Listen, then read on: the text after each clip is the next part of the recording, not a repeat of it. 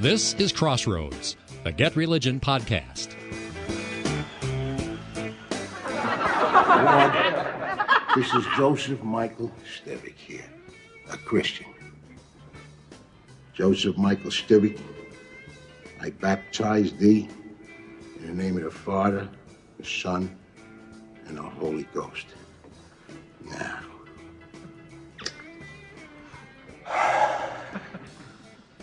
I hope that took, Lord, because they're going to kill me when I get home. That's a scene from the 1970s sitcom, produced and created by Norman Lear, All in the Family. Archie Bunker is baptizing his grandchild over against the objections of his daughter and son in law. Could such a scenario even be possible from Hollywood today? It's time to reflect upon the role of religion in the work of the late producer, Norman Lear. Greetings and welcome to Crossroads with Terry Mattingly. I'm Todd Wilken. Thanks for tuning us in. Terry is Senior Fellow at the Overby Center for Southern Journalism and Politics at the University of Mississippi. He's founder and editor of Get Religion, author of the weekly On Religion column for the Universal Syndicate, and the book Pop Goes Religion. Terry, welcome back. Glad to be here. So, Norman Lear founded People for the American Way in response to the rise of the religious right. But why else was Norman Lear important as, well, kind of a religious leader of sorts? Yeah, he is a really complex person, and so is his legacy. And I, I'm on the road right now, which means I'm not at home. I don't have my files next to me.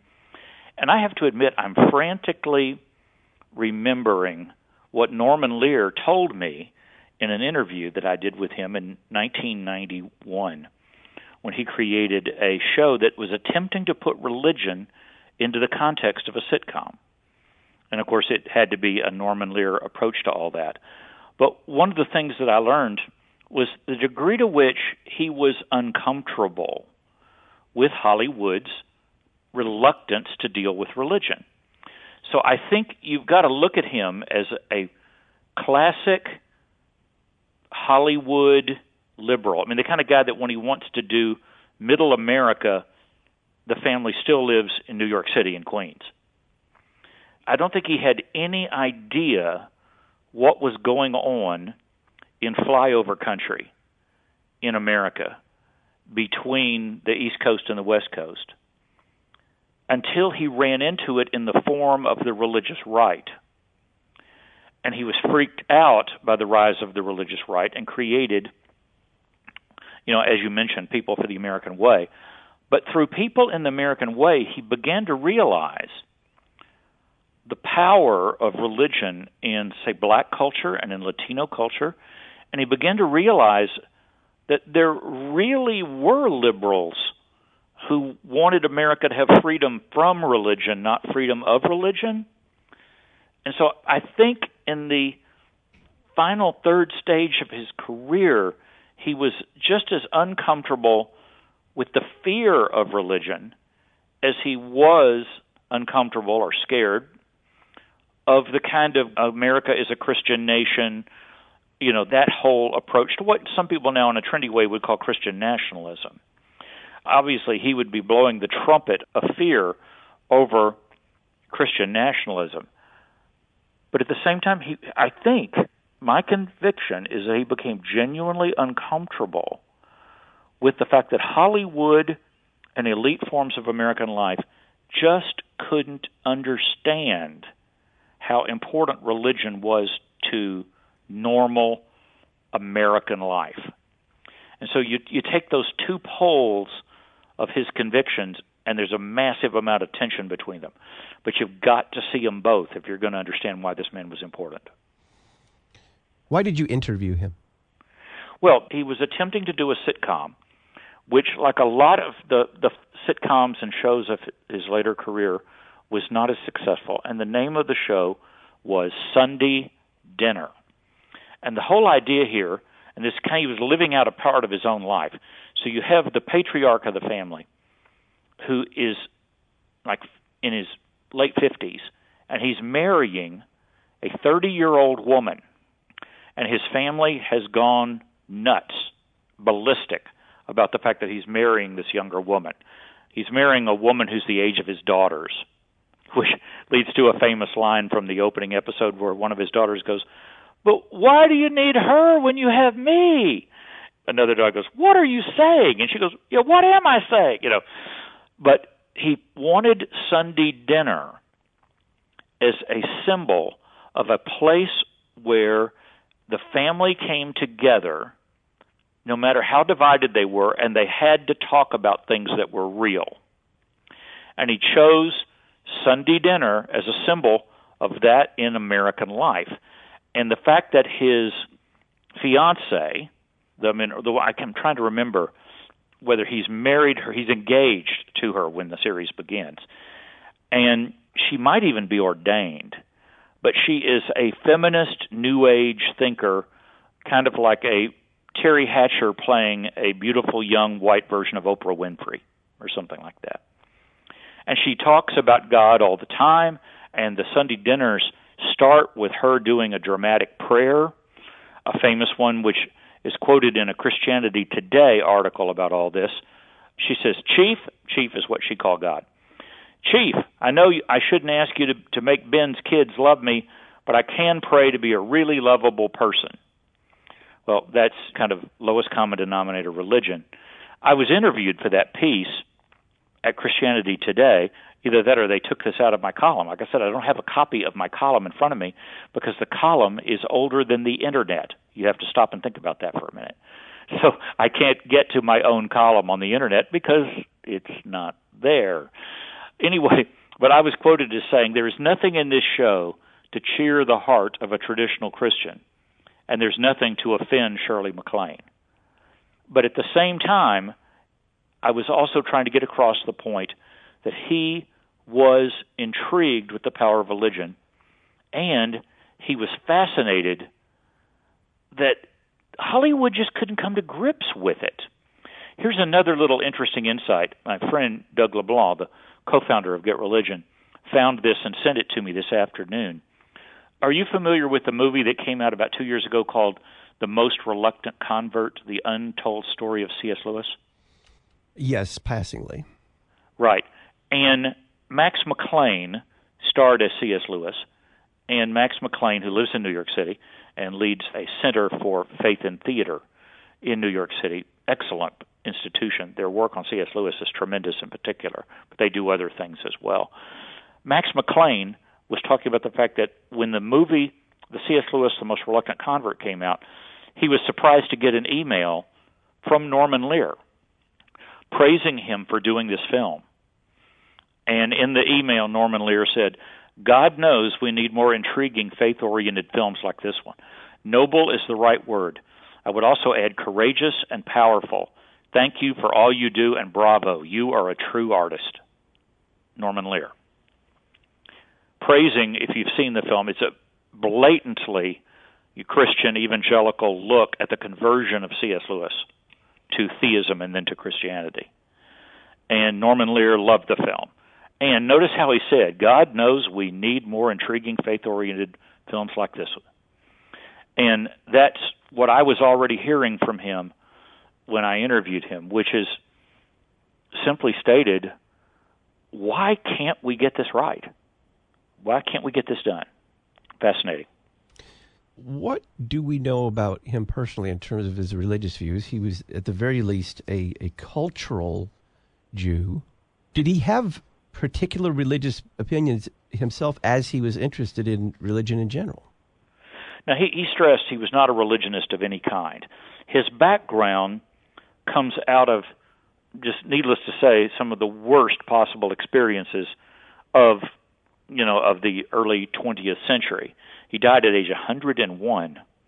And his background, his parents were Russian and Ukrainian Jews, which meant they came out of Europe during just a brutal period of time in the experiences of the Jewish people. And so he would he stressed over and over, I am not, you know, a religious of any kind. But he was sincerely intrigued with religion. But at the same time, his lens is so parochial.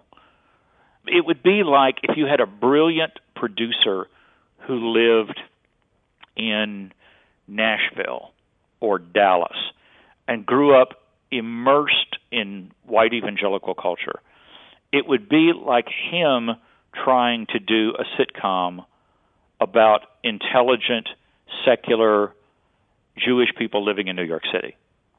I mean, the gulf of cultural experience is so wide.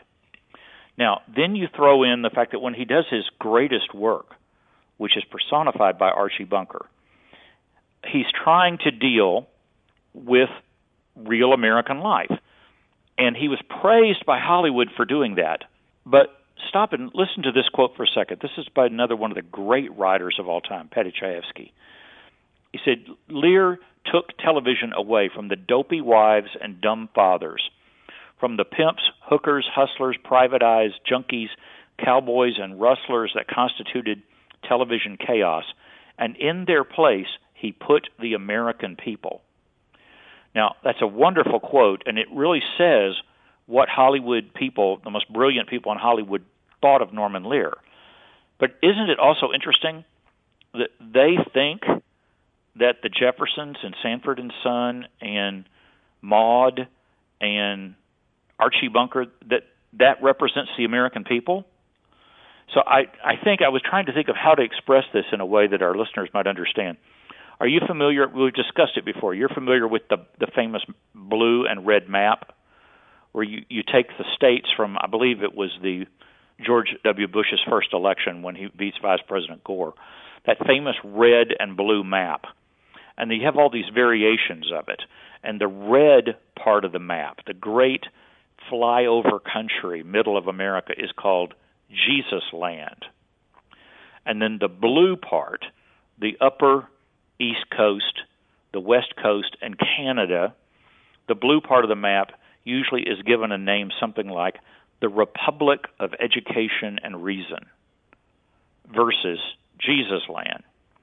So I think Lear would understand the degree to which he helped create that map and that he couldn't get Hollywood to realize that the middle part of that map existed. And he couldn't understand, for example, why religious forms of faith in general, why they didn't flourish. If America was getting more and more liberal, and that was true, by the way, liberal in, the, in some sort of woke sense of the word, more socially and morally and culturally liberal. He understood the 60s and he understood what was happening in America. He lived all that. But at the same time, then why weren't liberal forms of faith catching on with the heartland of American life? And I think if you look at him, I mean, his counterpart in many ways really is Oprah. You know, with Oprah coming out of an African American experience with an understanding of the role religion plays in that culture, but someone who had moved to a very liberal, vague form of faith herself. And I think Lear is the other side of that coin. And I mean, he probably was genuinely mystified with why religious faith just couldn't cut it for most Americans. But he made that show, Sunday Dinner, which didn't last very long. He made that show in an attempt to say, gosh, Hollywood should say something positive about religious faith, and dang it, I'm Norman Lear. They can't stop me. I'm going to try to do it. And that was his attempt. And when you look at it, you see both the strengths and the weaknesses of what Norman Lear had learned about religion in America through his experience with People for the American Way and his struggles with Hollywood too, to get Hollywood to take religion seriously. I want to talk about All in the Family, and, and I do bear in mind that we are dating ourselves now by discussing this in some detail. I had a recent conversation where I casually mentioned a, a new acquaintance, a young woman. I live in Mayberry. The little town I live in is not called Mayberry, but I was making a reference to, of course, the Mayberry of television land. Andy Griffith, yeah.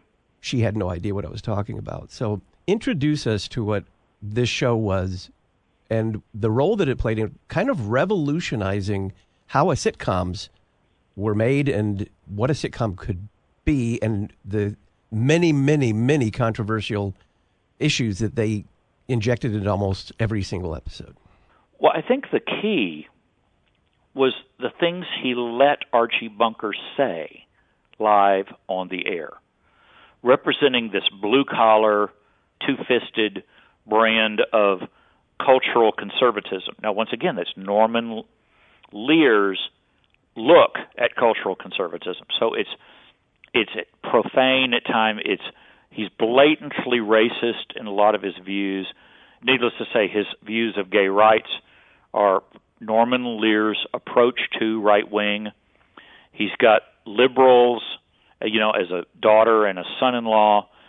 His his wife is is like a saintly but strangely secular caricature of this loving blue collar wife.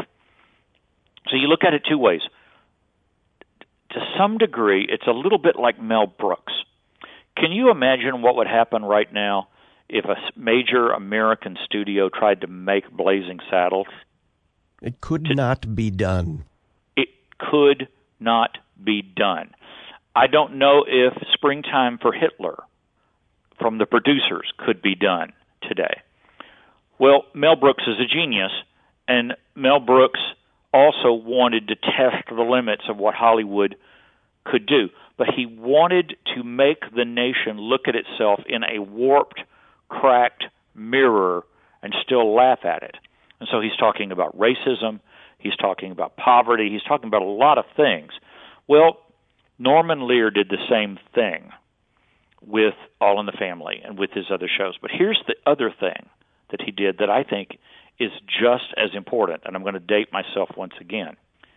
I think that a lot of what transpired with shows like MASH and some other of the greatest comedies of all time, Mary Tyler Moore, whatever, Friends, the idea that you could put serious questions about life and family and human relationships and death and suffering and the losing your job, the real stuff of human life, that you could put that in a show that still made you embarrassed at how loud you were laughing.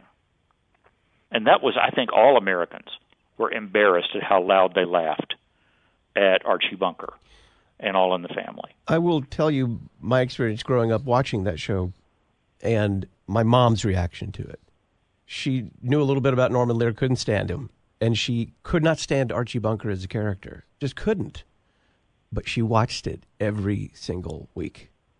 And she laughed too, but she did it in that way that you laugh at something and you and like you say, you feel embarrassed for laughing. See, Archie could say things about a hippie son-in-law, long-haired hippie son-in-law, played by Rob Reiner, of course. I mean, like the ultimate baby boomer Hollywood liberal. He could make fun of them, and also he was a brilliant enough writer that he could say things about the left that the left would never have let someone on the conservative side say. And that's a very strong element of Jewish humor. I can say that about us, but you can't say that about us. It's a key element of the genius of Jewish humor in the American humor tradition. And that Norman Lear was making the left look at itself in the mirror, as well as making the right look at itself in the mirror. And the fact that when the show started with Archie and Edith sitting there at the piano belting out Those Were the Days about the good old days – the fact that you felt for them, they were endearing, you cared for them, that was the genius of what Norman Lear pulled off with that show. What I'm trying to get people to understand, though, is he thought he was writing about ordinary Americans. And he was writing about some ordinary Americans, for sure. Blue collar New York City, blue collar Chicago, and a lot of urban life. But Norman Lear perhaps, I don't know, still ended up with no idea how far he was from understanding the power of ordinary Christian religious experience in the heartland of America. But at the same time, I, I want to stress this again people for the American way, the longer it existed, the more it came into tension with the fact that much of American liberalism is no longer in favor of church state separation the way it would have been thought of in the 50s, 60s, and even 70s. The old liberalism is kind of dead.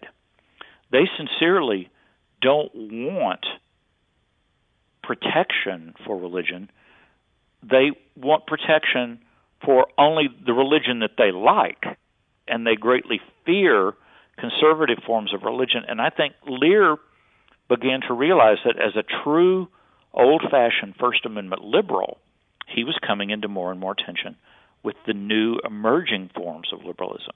I mean, I have no idea what his mental state was in the last years of his life, but I'm having trouble picturing if you took Norman Lear in his prime and you set him in front of a TV and you watched white, rich Harvard students marching around chanting pro Hamas slogans and people in urban areas chanting gas the Jews. I'm having trouble picturing Norman Lear looking at that and saying, "Oh, that's the new form of liberalism." I have a sneaking suspicion that's not what he would think. So, Terry, how would you so far evaluate the way that the media are covering the life and the death of Norman Lear? Well, they don't have. I mean, for example, none of the stories I've read so far mention the show Sunday Dinner and how important it was in terms of trying to put another part of his own life and experience onto the screen. So I think they've got the first pole covered pretty well. The great liberal, the genius who made put real life on TV and fought the religious right. They've got that. They don't have while fighting the religious right, he began to realize how important religion really was to ordinary America, flyover America, red state America, and how increasingly he became uncomfortable with the fact that Hollywood didn't seem to be able to wrestle with that. Let me read you one quote from Lear. This is in the New York Times obituary. But this this gets um, his perception of what he was trying to do with his, his shows. You looked around television in those years, referring to the middle and late 60s, and the biggest problem any family faced was mother dented the car, and how do you keep dad from finding out? The boss is coming to dinner and the roast is ruined. The message that was sending out was that we didn't have any problems in normal, funny America. And he came out and saying, you know, where's the Vietnam War in that? Where is the civil rights movement in that? Where are burning American ghettos in that? Where is abortion in that? Of course, he was very, very strongly pro abortion rights. And you had in the show Maude, I think, the first figure in a major popular American show who has an abortion. And they did a two part show about it, which created all kinds of controversy. And what you have with Maude is this wisecracking Yankee, northern person who's moved to Florida and all this. You have I think I'm mixing up a lot of facts there. So, folks, please be kind to me on that. but I'm away from my desk, and uh, frankly, a lot of these shows I didn't have as much experience watching, but I've read a ton about it. The key is he's trying to put the real hot button topics of American life into sitcoms. Now, we, you know, we're so used to this now, decades later, that nobody is surprised when these sorts of issues surface in popular TV shows. And then MASH took a lot of these subjects and went crazy digging into the drama of all of this. I don't know whether you want to even call MASH a comedy during the second half of its run. But Lear was the genius who pulled that off. Now, it's his approach to all these subjects, but he still, I think, I said this earlier and I'll repeat it. Lear had the ability to make the left have to look at its own views in a warped mirror as well as the right. I mean, Archie Bunker said a lot of things that made people laugh to keep from crying. And sometimes the words coming out of his liberal characters' mouths must have made the liberals cringe just as much. Let's face it, I mean, the man had incredible talent. Now, could a cultural conservative who is a sincere religious believer ever get some a similar type of show with their worldview into mainstream American television? I would say no. But I think I think Norman Lear, like he praised Max McLean for doing that movie about the conversion of C.S. Lewis, I think Norman Lear would say, "You show me a genius, really funny evangelical from Nashville, and we'll try to get that show on the air." Because that's America too. And I think by the end of his life, he was as worried about Hollywood not being able to make sense out of normal Americans and their religious beliefs as he would be worried about, say, the rise of certain genuinely white nationalist or Christian nationalist voices in American culture. I want to talk about one other aspect of his television producing, and that is he basically pioneered the all black cast. Yeah. Jefferson's, if I'm not mistaken, Good Times and Yeah. Sanford and Son. Yeah. Those are shows that just the way they lined up in my own life and when I was watching television and when I wasn't during college and graduate school and a bunch of other things. I'm not as familiar with those shows at all. I think it would be very interesting. It'd be a good article if someone could research the role of black church life and religious faith in the role of those shows you know, of course, everybody remembers Fred Sanford faking a heart attack. You know, they're coming for me. The angels are coming. You had a lot of that sort of language of a religious nature in that show. But I'll plead ignorant to being able to answer that question about those shows. But you know what? How in the world could you do three significant hit shows about the black American experience and family life and have left religion out of it? When that is one of the most intensely religious sectors of American life and culture. So, yeah, again, th- three cheers to him for at least trying to get some of those shows on the air and succeeding. Terry, here's an email from Mark. He says, I'm 69, and I remember that liberal commentators complained that Norman Lear was making Archie Bunker too sympathetic. What are your thoughts with about a minute there? And that's exactly right. That's what I meant when I said he had the genius of being able to make words come out of Archie Bunker's mouth that made the left cheer. Like, listen to how bigoted that man is. That's those crazy people who live in Queens, blue collar America. And then he would turn around and say something that made total, absolute sense about the hypocrisy of the left. And then the left would be going, well, maybe not. And then you'd have people, maybe like your mom, watching him and saying, yeah, well, he got that part right. And then they hear him say, the liberals say something mocking him and say, well, he was an equal opportunity offender to some degree. And I think it's important to realize that A, television was scared to offend, period.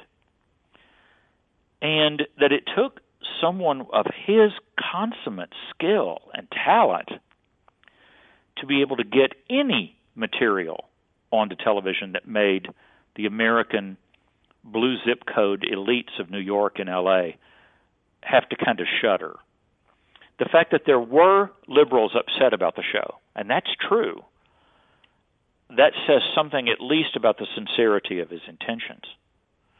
This is a really complex man. Well, you can't write the story of American popular culture in the 70s, 80s without dealing with this man. And without dealing, I would argue, with his views on culture and religion. Then, with only a minute here, Terry, did Lear help divide America? I think he did help divide America. But here's the question I would ask Did he, in the end, divide America, or was he brilliant enough to spot the divides and try to point them out in a way that others didn't? Then we have to say, yeah, but what was the impact of what he did. There's good impact of people of the American way, but there's a lot of bad impact. There's a lot of caricaturing of religious conservatism that went on in his life and work as well. And I would agree with that. But you'd have to say he spotted real divides in American life and tried to say something about them. It might be time for some conservative philanthropists and educators and others to create some film schools and some screenwriting schools and stuff to see if there are any conservatives in this world that can be anywhere near as funny and brilliant as Norman Lear and see if we can find some new ways to get their material onto some form of streaming, alternative movies, alternative television, etc. Uh, it's time to make people laugh and think at the same time again and pull that off. Terry Mattingly is Senior Fellow at the Overby Center for Southern Journalism and Politics at the University of Mississippi. He is founder and editor of Get Religion and author of the weekly On Religion column for the Universal Syndicate and the book Pop Goes Religion. Terry, thank you very much. Glad to be here. I'm Todd Wilken. I'll talk with you next week. Thanks for listening to Crossroads with Terry Mattingly. Crossroads is a production of Get Religion, part of the First Amendment projects at the Overby Center at the University of Mississippi. If you appreciate this podcast, please make a secure online tax deductible donation at getreligion.org.